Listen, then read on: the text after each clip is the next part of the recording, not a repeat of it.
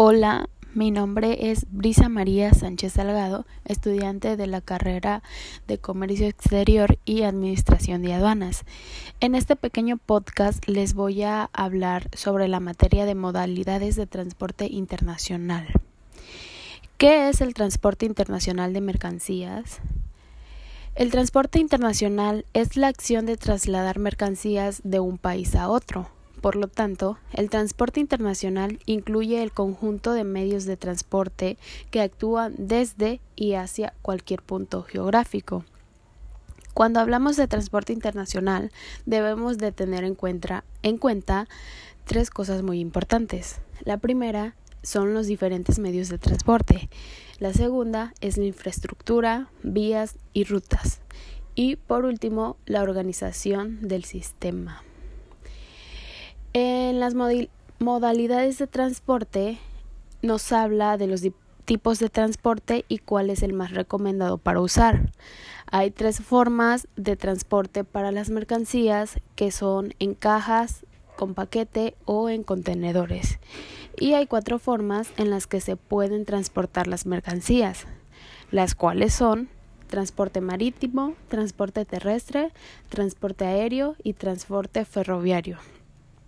El transporte marítimo hablamos de un contenedor. En el transporte terrestre hablamos de un tráiler o de un tractocamión. En el transporte aéreo se utiliza cuando es importante la mercancía. También transportan animales. Obviamente en el transporte aéreo se habla de aviones, helicópteros. Y en el transporte ferroviario ferroviario, hablamos del tren, donde también transportan contenedores y tienen otros niveles interesantes de riesgo y beneficios. Cuando quieras agarrar algún transporte, nunca debemos guiarnos por el precio, por cuál es más barato, ya que todo lo barato sale caro. Por eso es mejor que para trasladar una mercancía nos guiemos por el transporte que nos conviene más, el transporte que eh, llega primero al, al origen del destino, el transporte que llega seguro y aunque sea un poco más costoso.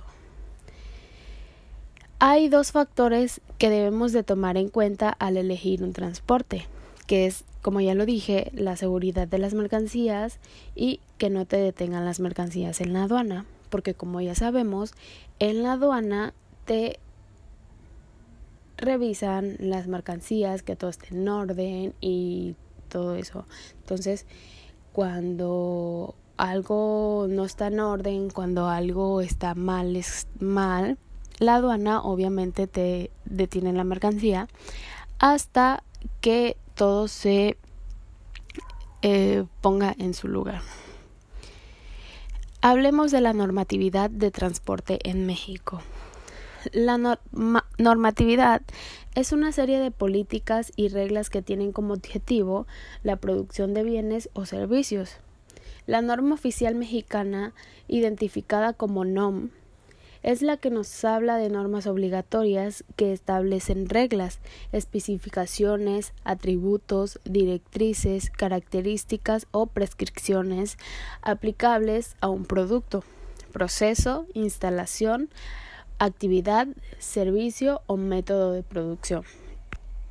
Las normas mexicanas de uso no obligatorias para la vigencia de criterios presentados dentro de las normas es obligatoria. Su aplicación si se encuentra referida como norma en materia de transporte y donde existen normativas que aplican a los diferentes tipos de transporte. Eh, por ejemplo, en el transporte terrestre es la opción más utilizada para los envíos o a distancias cortas. Este transporte es muchísimo más barato, permite los servicios de puerta a puerta y en el transporte terrestre hay más posibilidades de negociar horarios y precios. O sea que mm, según la logística, el transporte terrestre es muchísimo más seguro a diferencia de otros tipos de transporte.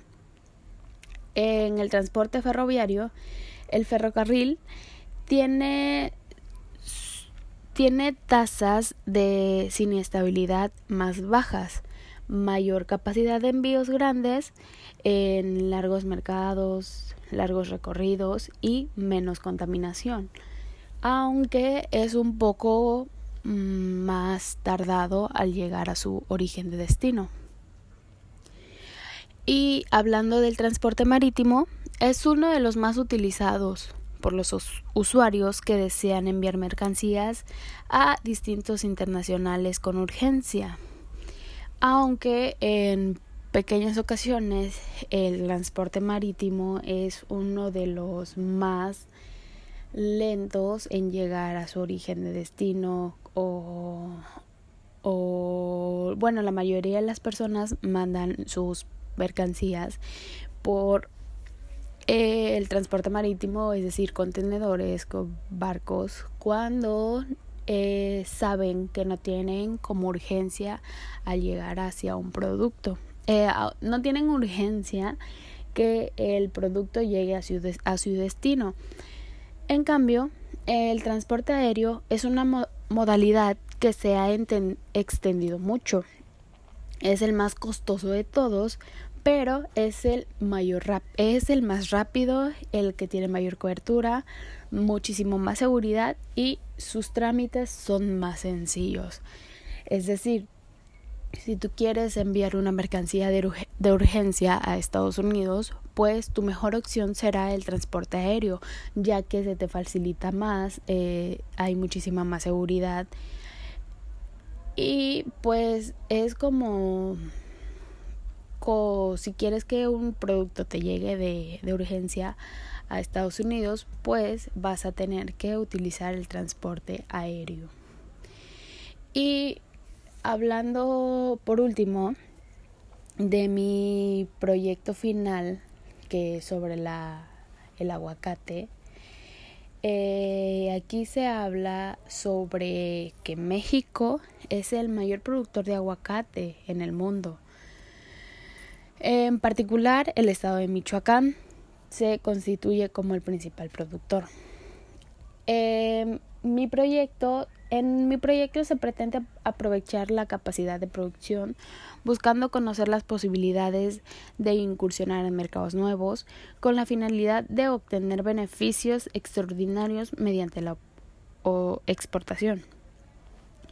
El aguacate representa una gran oportunidad de crecimiento para el mercado mexicano, de acuerdo con el incremento en su producción, su calidad y asimismo la demanda a nivel internacional que se encuentre en un gran auge debido a la promoción de los grandes beneficios que posee esta fruta para la salud.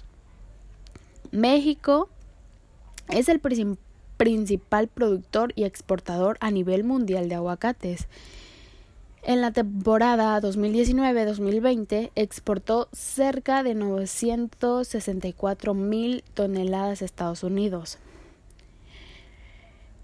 valoradas en más de 2.400 millones de dólares, un récord en tanto en cantidad y, pues obviamente va valores. Em, siguiendo con mi proyecto, en las bondades y beneficios del aguacate es la fruta más comestible del centro de Norteamérica. El aguacate tiene propiedades muy beneficiosas para la salud y una y su impacto positivo es que para empezar es una fruta aunque mucha gente lo clasifica como verdura es el fruto del árbol Persea mexicana, americana. El aguacate tuvo su origen en la parte central de México y Guatemala, aproximadamente en los años 8000, 7000 a.C. Las exportaciones de aguacate crecieron más de tres veces entre el 2012 y 2019, al pasar de 558 mil toneladas a 1028 toneladas.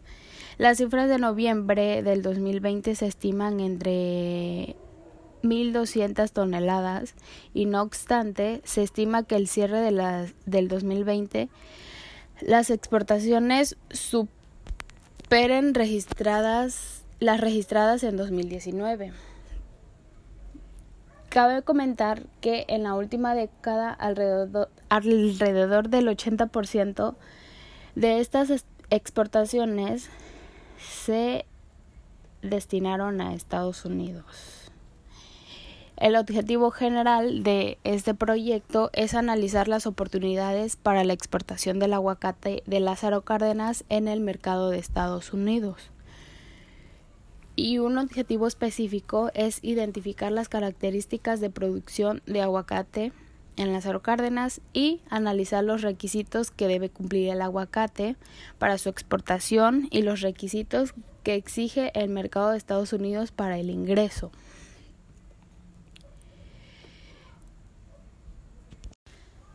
En conclusión, el proyecto del aguacate nos habló de cómo podemos transportar aguacate a Estados Unidos lo cual nos dejó en claro, en claro varios puntos importantes, como en qué tipo de transporte se nos facilita más el traslado y también ver cuáles son los más económicos, por lo que México les proporciona el aguacate mexicano a Estados Unidos a un buen precio y una buena calidad de producto.